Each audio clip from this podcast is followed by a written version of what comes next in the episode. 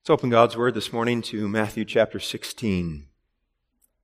Matthew chapter 16, we will take up our reading beginning at verse 13. We will read through the end of the chapter, and the text for this morning's sermon will be verse 24. Matthew chapter 16, beginning at verse 13. This is the inspired and therefore infallible Word of our God. When Jesus came into the coasts of Caesarea Philippi, he asked his disciples, saying, Whom do men say that I, the Son of Man, am? And they said, Some say that thou art John the Baptist, some Elias, and others Jeremiah, or one of the prophets. He saith unto them, But whom say ye that I am? And Simon Peter answered and said, Thou art the Christ, the Son of the living God. And Jesus answered and said unto him, Blessed art thou, Simon Barjona, for flesh and blood hath not revealed it unto thee, but my Father which is in heaven. And I say unto thee that thou art Peter, and upon this rock I will build my church and the gates of hell shall not prevail against it. And I will give unto thee the keys of the kingdom of heaven, and whatsoever thou shalt bind on earth shall be bound in heaven, and whatsoever thou shalt loose on earth shall be loosed in heaven. Then charged he his disciples that they should tell no man that he was Jesus the Christ. From that time forth, began Jesus to show unto his disciples how that he must go unto Jerusalem and suffer many things of the elders and chief priests and scribes and be killed and be raised again the third day.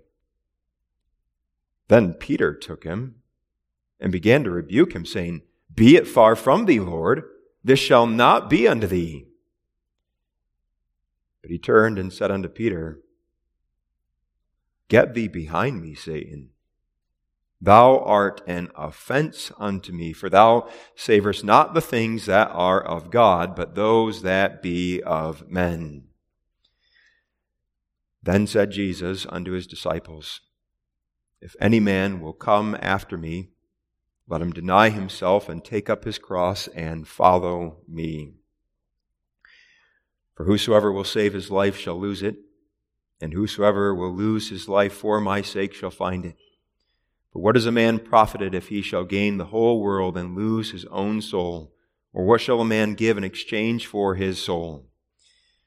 For the Son of Man shall come in the glory of his Father with his angels, and then he shall reward every man according to his works. Verily I say unto you, there be some standing here which shall not taste of death until they see the Son of Man coming in his kingdom. We end our scripture reading at that point. The text for this morning's sermon is verse 24. Then said Jesus unto his disciples, If any man will come after me, let him deny himself and take up his cross and follow me. The passage before us this morning, congregation, gives us instruction regarding true discipleship. And thus, such a passage is appropriate for this occasion, the occasion of a public confession of faith. For when we make confession of faith, as you have done this morning, Melody, we are thereby declaring, I am a follower, I am a disciple of Jesus Christ. Not in the same sense as the 12 disciples who were apostles in training, but in that broad sense of a disciple, one who believes in Jesus Christ and one who intends to live according to his word. As believers, we are disciples. And it's good for us to receive instruction, therefore, regarding what it truly is to follow Jesus Christ. And this passage gives us that sort of instruction. And specifically, this text sets before us the requirements of those who would follow Jesus Christ. If any man will come after me, let him deny himself and take up his cross and follow me. Those are the requirements of one who would be a disciple. And they are no easy requirements. This is a hard word, but yet an important one for us. And it's important that we consider this not so that we're left terrified, not to scare us, but so that we have a proper, realistic understanding of the expectations of those who are the disciples of Christ. And that's so important because it's only then that we come to recognize the only possibility of following Jesus Christ is if we find all of our strength in our Savior, the one who himself denied himself and took up his cross, the one who did the very things that he now requires of us, albeit in a far greater way. That's what we need to walk, that's the conclusion that we need to walk away with this morning as we consider the requirements of true discipleship. First, we will look at the discipleship itself. Second, the requirements that are spelled out for us here in this passage, and then the possibility of living according to this word. The requirements of true discipleship, the discipleship, the requirements, and the possibility. Then said Jesus, those are the opening words of this passage, which remind us the need to understand this passage in light of its broader context. Then, said Jesus. Then being after,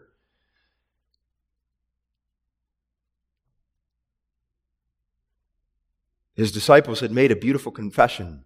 For Jesus had asked his disciples in verse 15, but whom say ye that I am? It's one thing to know what others are saying about me. Some think I'm John, you say. Others think I'm Elijah or Jeremiah or one of the other prophets. But whom do you say that I am? To which, G- to which Simon Peter responded on behalf of the other disciples, as he did in verse 16, Thou art the Christ, the Son of the living God. You are the promised Messiah. The one who has come down from heaven into this world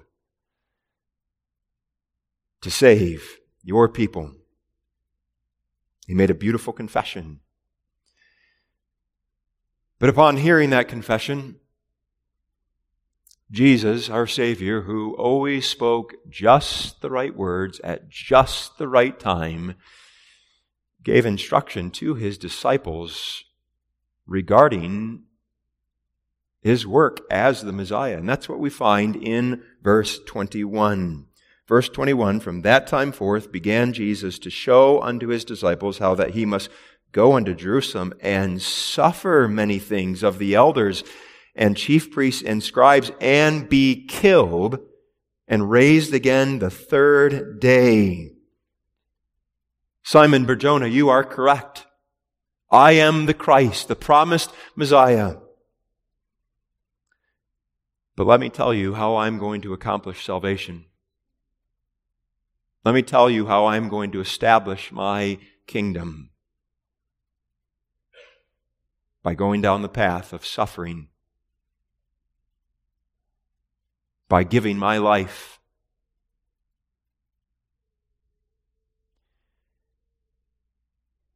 That was the message Jesus had to teach them. And evidently, this was the first time he taught his disciples this.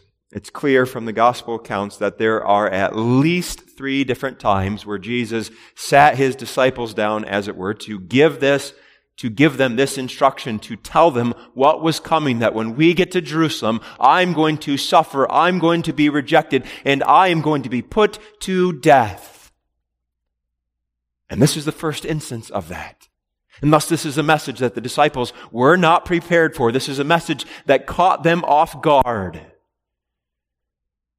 And a message to which Simon Peter did not respond well. We read of his response in verse 22. Then Peter took him and began to rebuke him, saying, Be it far from thee, Lord. This shall not be unto thee. No, my Lord. That's not how it's supposed to go. You're the Messiah. It's with great power and glory that you're supposed to establish your kingdom. Simon Peter dared to rebuke his Lord and Master. And in response, Jesus Christ rebuked him. Verse 23 But he turned and said unto Peter, Get thee behind me, Satan. Thou art an offense unto me, for thou savorest not the things that be of God, but that, but those that be of men. Simon Peter, you're a snare to my soul right now.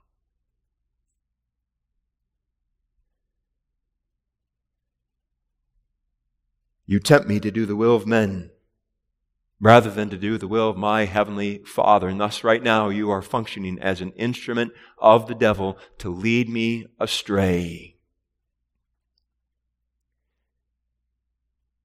Then said Jesus. At that point, after this conflict between the will of man and the will of God, after this clash between light and darkness, between flesh and spirit, between Christ and Satan, after Jesus Christ, the one who is the light of the world, rebuked the darkness, then said Jesus. He spoke just the right words at just the right time. This is a word in season. So that the manner of what he says, the content of what he says, is in perfect harmony with the occasion.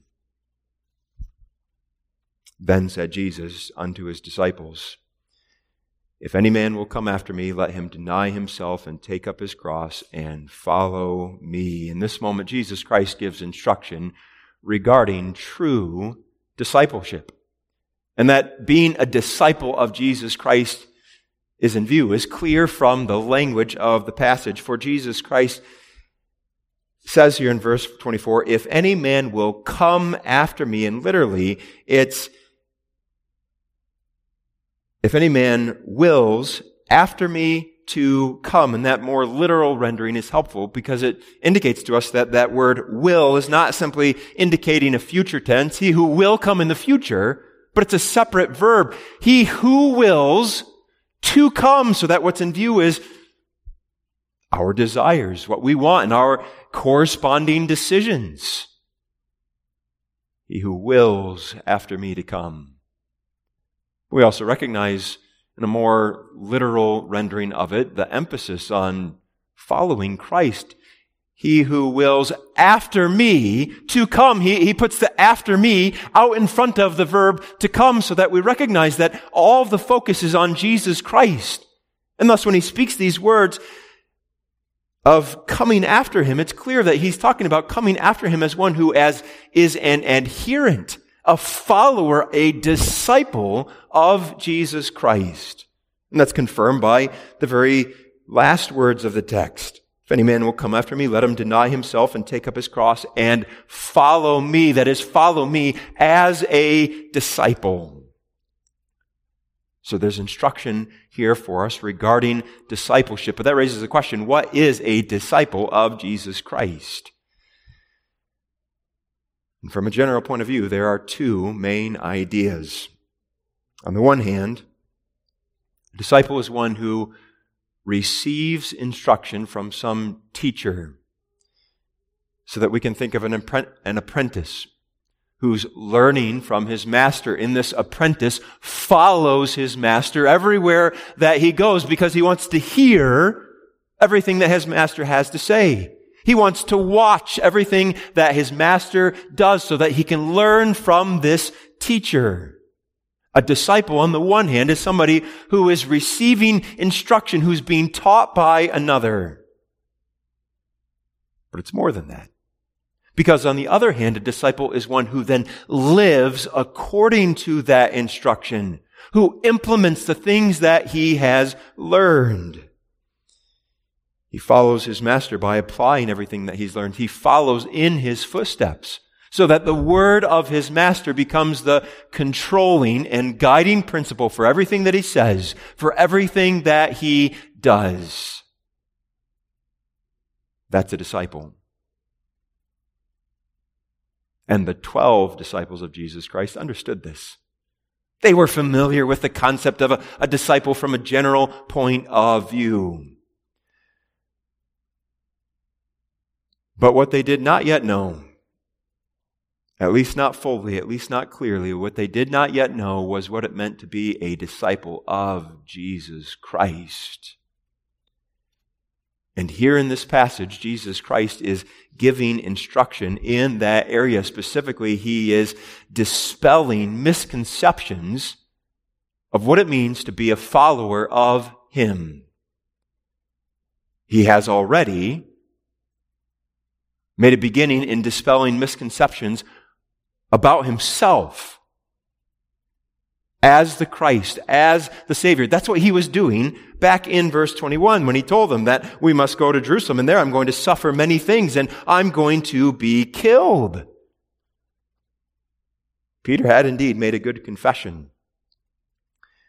But at that point, for Simon Peter and the other disciples, the name Christ, the Messiah, was synonymous with glory and power. To them, the, the Messiah would ascend to the mighty throne of David in the way of conquest, in the way of victory. That's what Peter thought. And thus Christ told him, I must suffer and be killed. To be sure, the Messiah will have glory and power. To be sure, he will ascend to the mighty throne of David, but not in the way of this grand, mighty conquest from a human point of view, but instead in the way of suffering. By going to the cross to suffer and die for the sins of his people. He's dispelling their illusions about his work. At least that's what he has done.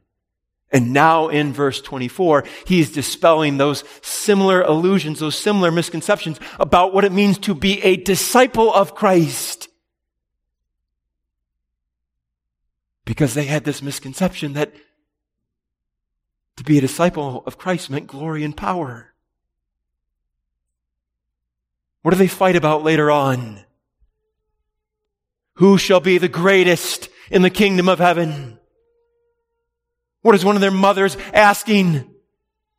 Can you grant that my sons can sit upon your right hand and upon your left hand? They thought that because Christ was all about glory and power in this grand show, that to be a disciple meant future prestige, future power. And so Christ tells them, if any man will come after me, let him deny himself and take up his cross to be sure, there will be future glory. There will be everlasting life with God. But only in the way of suffering. For the path to glory for Jesus Christ was the path of shame and humiliation, and the servant is not greater than his master. And therefore, we must walk that same path of pain, humiliation, and suffering.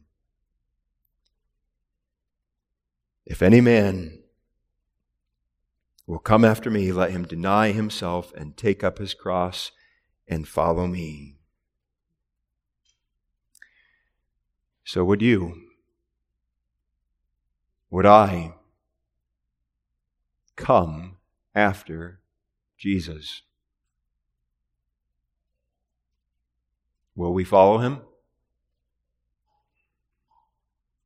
Understand that means receiving, embracing his word. Not just certain parts of it, the parts that we that are acceptable to us, but the whole of it. Not a twisted, distorted version of it, whereby the lie is changed into the, whereby the truth is changed into a lie. But we must receive the word of Jesus Christ as it's found in the scriptures, so that we must receive him not just as the King of glory,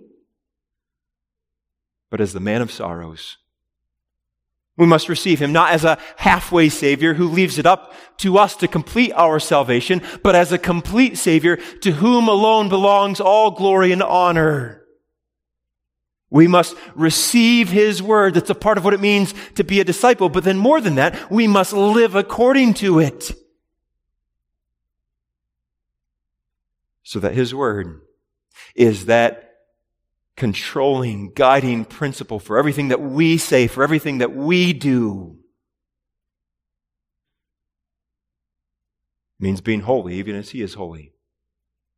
Forsaking the world and the lusts of the flesh, fighting the good fight of faith. So would you, would I come after Jesus?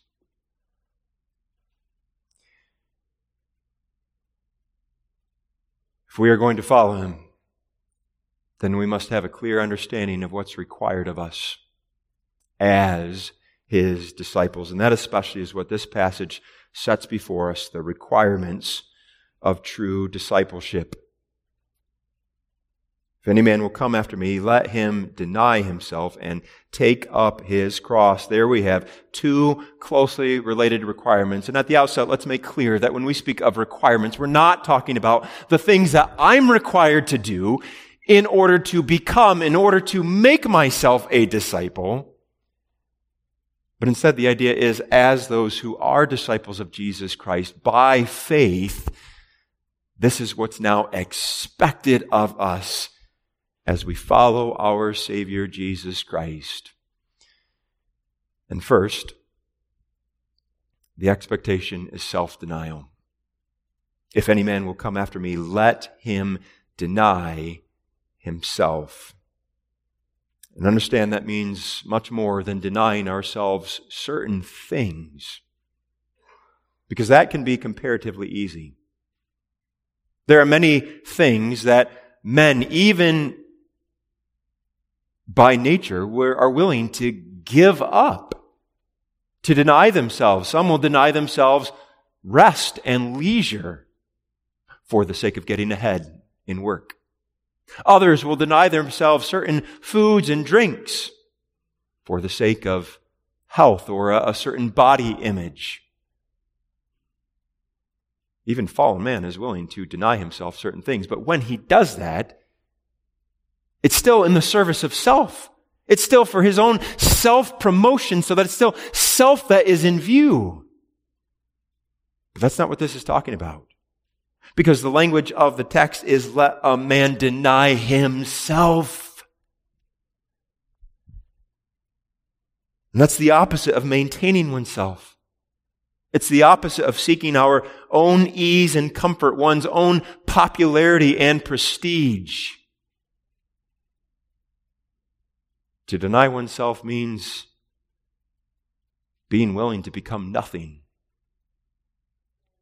It's a willingness to give up one's glory and power, one's right in his position, one's means in his possession, and even, if it's the Lord's will, one's life. To deny oneself is to forget about oneself. To lose sight of one's own interests. If any man will come after Jesus Christ, let him deny himself. That's the first requirement. Second is cross bearing. For Jesus goes on to add, If any man will come after me, let him deny himself and take up his cross. And when he speaks of taking up and cross, he has in view the practice of the Romans in that day, who would require one who was about to be executed by crucifixion to take up that cross, to pick it up, and to carry that cross to the execution site, even as Jesus Christ himself would be required to do. And now Jesus Christ tells his disciples, You must be willing to take up your cross. And now the point is not that you must atone for your sins the way that I will atone for my sins when I go to the cross. That cannot be. But rather, the idea is that we must be willing to suffer pain, reproach, persecution for the sake of Jesus Christ and his cause. And those last few words are very important. For the sake of Jesus Christ and his cause, because cross bearing is not a matter of enduring trials and afflictions from a general point of view. It's not talking about the suffering that's common to all men, whether believer or unbeliever. But instead, cross bearing is uniquely Christian suffering. It's enduring pain reproach, persecution on account of our connection to Jesus Christ, on account of our confession of Jesus Christ with our mouths. And the calling here is to be willing to endure this. Because the language of the text, somewhat surprisingly, is not let a man deny himself and bear up under his cross. But the calling is to, to take it up. So that what's in view here is a, a certain willingness so that there's a, a submissive attitude, even a cheerfulness in enduring this for the sake of Jesus Christ so that the idea is we're to have the same attitude as the apostles in Acts chapter 5, who after suffering for the sake of Jesus Christ rejoiced that they were counted worthy to suffer shame for his name. We're to do this willingly. And that must be our attitude regardless of what our particular cross may be, because there is a unique one for each one of us. Let him deny himself and take up his cross. It's not the same generic cross that's given to each and every one of us, but there is a particular, a unique, a specific cross that God gives to each one of his children. For some, it may mean enduring rejection from others, from classmates, from coworkers, For others, it means a close relationship to a spouse, a parent, or sibling is completely changed. So that whereas before there was warmth and love, there's now enmity and hatred coming from that person on account of our faith in Jesus Christ. Whatever the case may be, each disciple, each follower of Christ must take up and bear his cross. So we have these two requirements self denial, and cross bearing. We've explained each in turn, but if we stopped here, we would not be doing full justice to the text. Because there's something more, another requirement, really a third requirement that comes out when we put these two together. And what comes out when we put the two together is the calling as disciples to, to die to our own sinful desires. Because we're called to, on the one hand, to deny ourselves, and certainly that includes denying that old self that old man of sin, that corrupt nature that's been passed down to us from our first parents, Adam and Eve. We're to deny him. And what is more, Jesus Christ taught us to take up our cross. And we have to remember that, yes, that includes enduring pain, suffering, reproach for the sake of Jesus Christ. But let's not forget that the cross is an execution device. If you were called in that day to pick up a cross, it means you were about to die. Unless there's a sense in which we must die to ourselves, there's a calling to mortify those sinful deeds of the flesh. When we take the two together, deny yourself and take up your cross, they clearly implied then is the calling to put to death our sinful desires.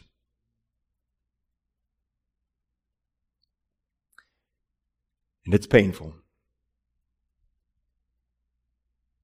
Because it's a matter of dying to self. There's nothing pleasant about it. But yet it's necessary. Even as the rich young ruler who came to Jesus had to learn, we read about him in Mark chapter 10.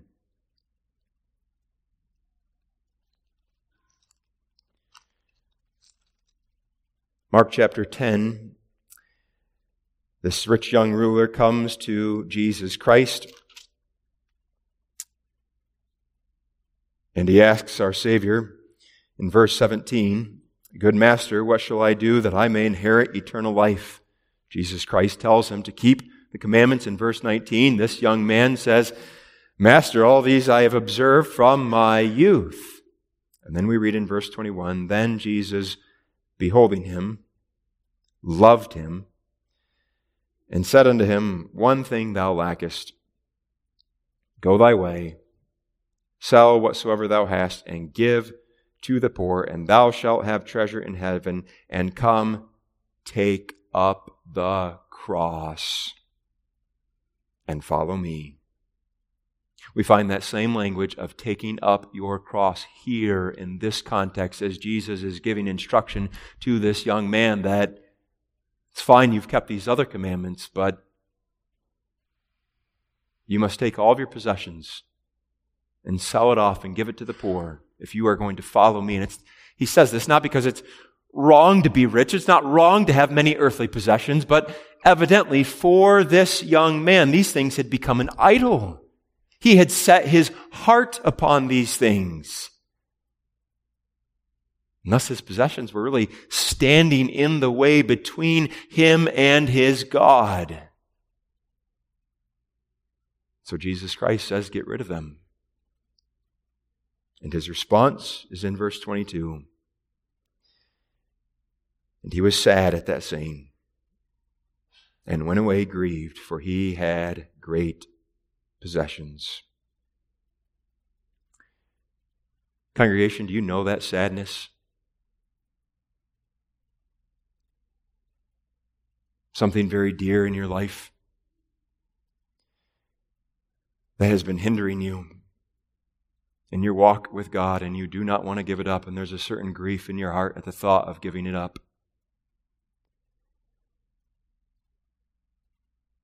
Almost certainly, that's the old man of sin crying out. And we must be willing to deny ourselves to take up our cross and to follow him, which includes denying that old man of sin, putting to death those sinful desires. Because so long as we fail to do so, they will hinder us. They will drag us down as so many weights as we run the race that's been set before us. So, congregation, would you, would I come after Jesus?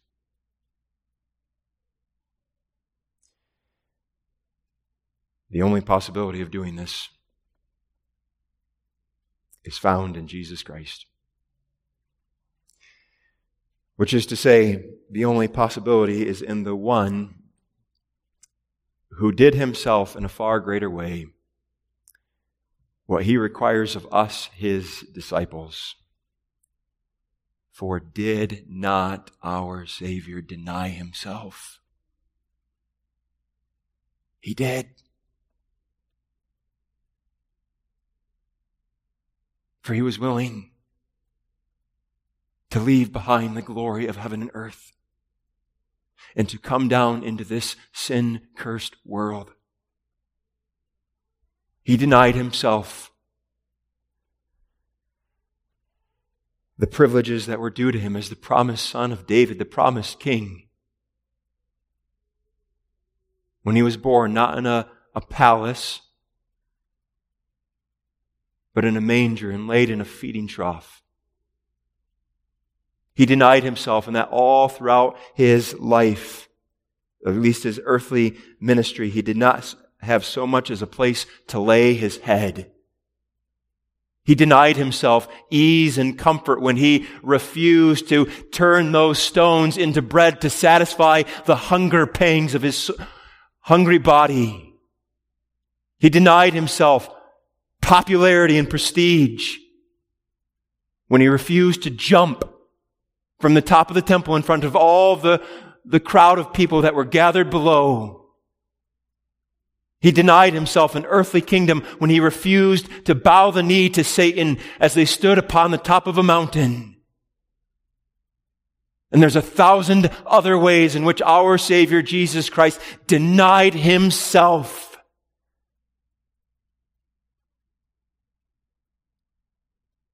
And on top of that,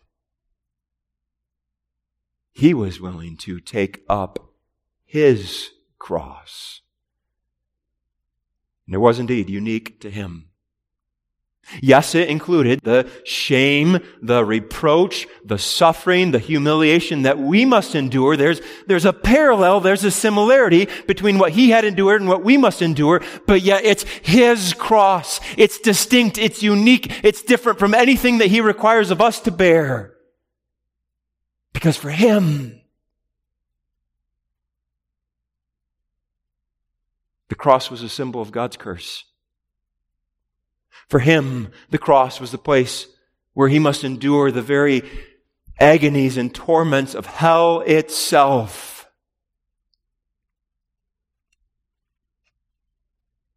And yet he took it up willingly, submissively, cheerfully, even. For he did not fight. When the mob came to arrest him in the garden,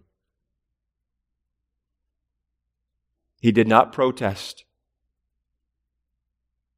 against the false accusations brought against him at his trial. He did not wrestle against the soldiers who pierced his hand through, hands through with nails. And he did not come down. In spite of all of the mockery of the bypassers walking along their way,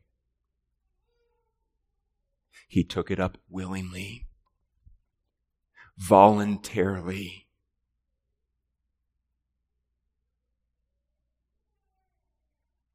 And he willingly laid down his life for us as sheep. And in all this, He has accomplished our salvation. Which means that when he calls us to deny himself and take up his cross, even as he did, it's not that his self denial, his cross bearing is an example that we have to follow, or a mere example that we have to follow, so that he's giving to us a new standard, a new law. This is what you must, this is the standard you must meet if you want to be my disciple. That's not the idea. But by denying himself, by taking up his cross, he accomplished our salvation, for he, he paid the debt that we owe for our sins. And he fulfilled all righteousness on our behalf. He kept the law perfectly. And thereby earned for us all the blessings of salvation, including eternal life with our God. So that the good news of the gospel is that my salvation does not depend on my choice to be his disciple. It's not conditioned upon how well I do in denying myself or taking up my cross. But it's a free gift of grace. Bestowed upon us without any merits of ours. By His self denial. By His cross bearing he has accomplished our salvation.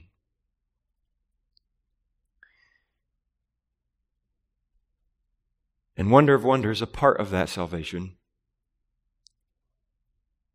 is that He now works in us to make us willing to deny ourselves, take up our cross, and follow Him. Apart from this work of grace, we never would. We've asked the question, would you, would I come after Jesus Christ? And if left to ourselves, the answer would be no. I would never make a decision for Jesus Christ. Because what's appealing to human flesh about self-denial, about suffering, reproach, and agony for the sake of another? Of ourselves, we would reject him. We, we would scorn him. We would mock him. You expect us to do that for you?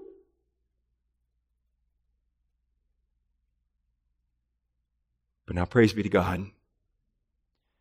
We are not left to ourselves. But he works powerfully in us by his Spirit.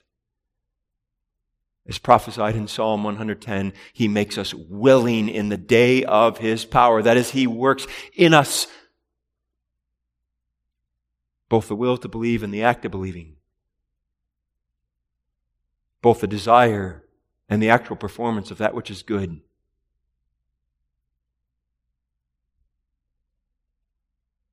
And thus, as those who are His blood bought sheep, when we hear his voice, we follow him. And as a congregation this morning, Melody, we rejoice that God has worked this in your heart. That He has led you to confess your faith, thereby giving evidence of this work of grace in your heart and life and for working in you a desire to now follow your Savior. And the encouragement for you and the encouragement for all of us is that He will continue to grant us that grace.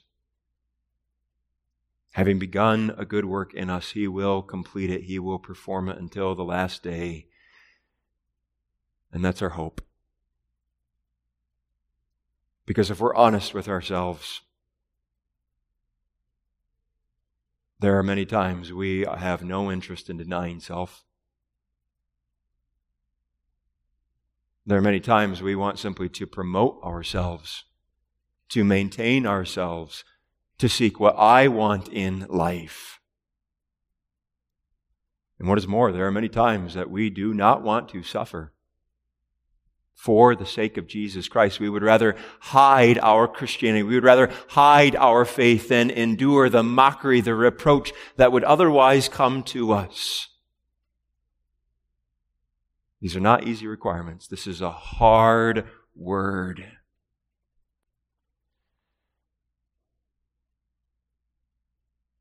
But praise be to God, His strength is made perfect in our weakness. His grace is sufficient. And He will grant us that grace so that you,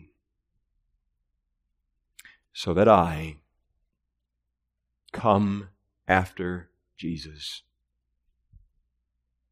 denying ourselves, taking up our crosses, and following Him. Amen. Let us pray.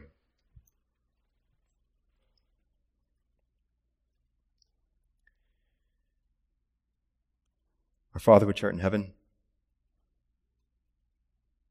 we thank Thee for Thy work of grace in our hearts, and we pray that Thou wilt work mightily in us by Thy Spirit a willingness to heed this word to deny ourselves, to take up our cross, and to follow our Savior. And we pray that Thou will indeed strengthen us in and through Him, the one who in a far different and greater way denied Himself and took up His cross, and now out of gratitude for what He has done for us, may we be faithful. May we be found faithful as His disciples. Hear this prayer for Christ's sake. Amen.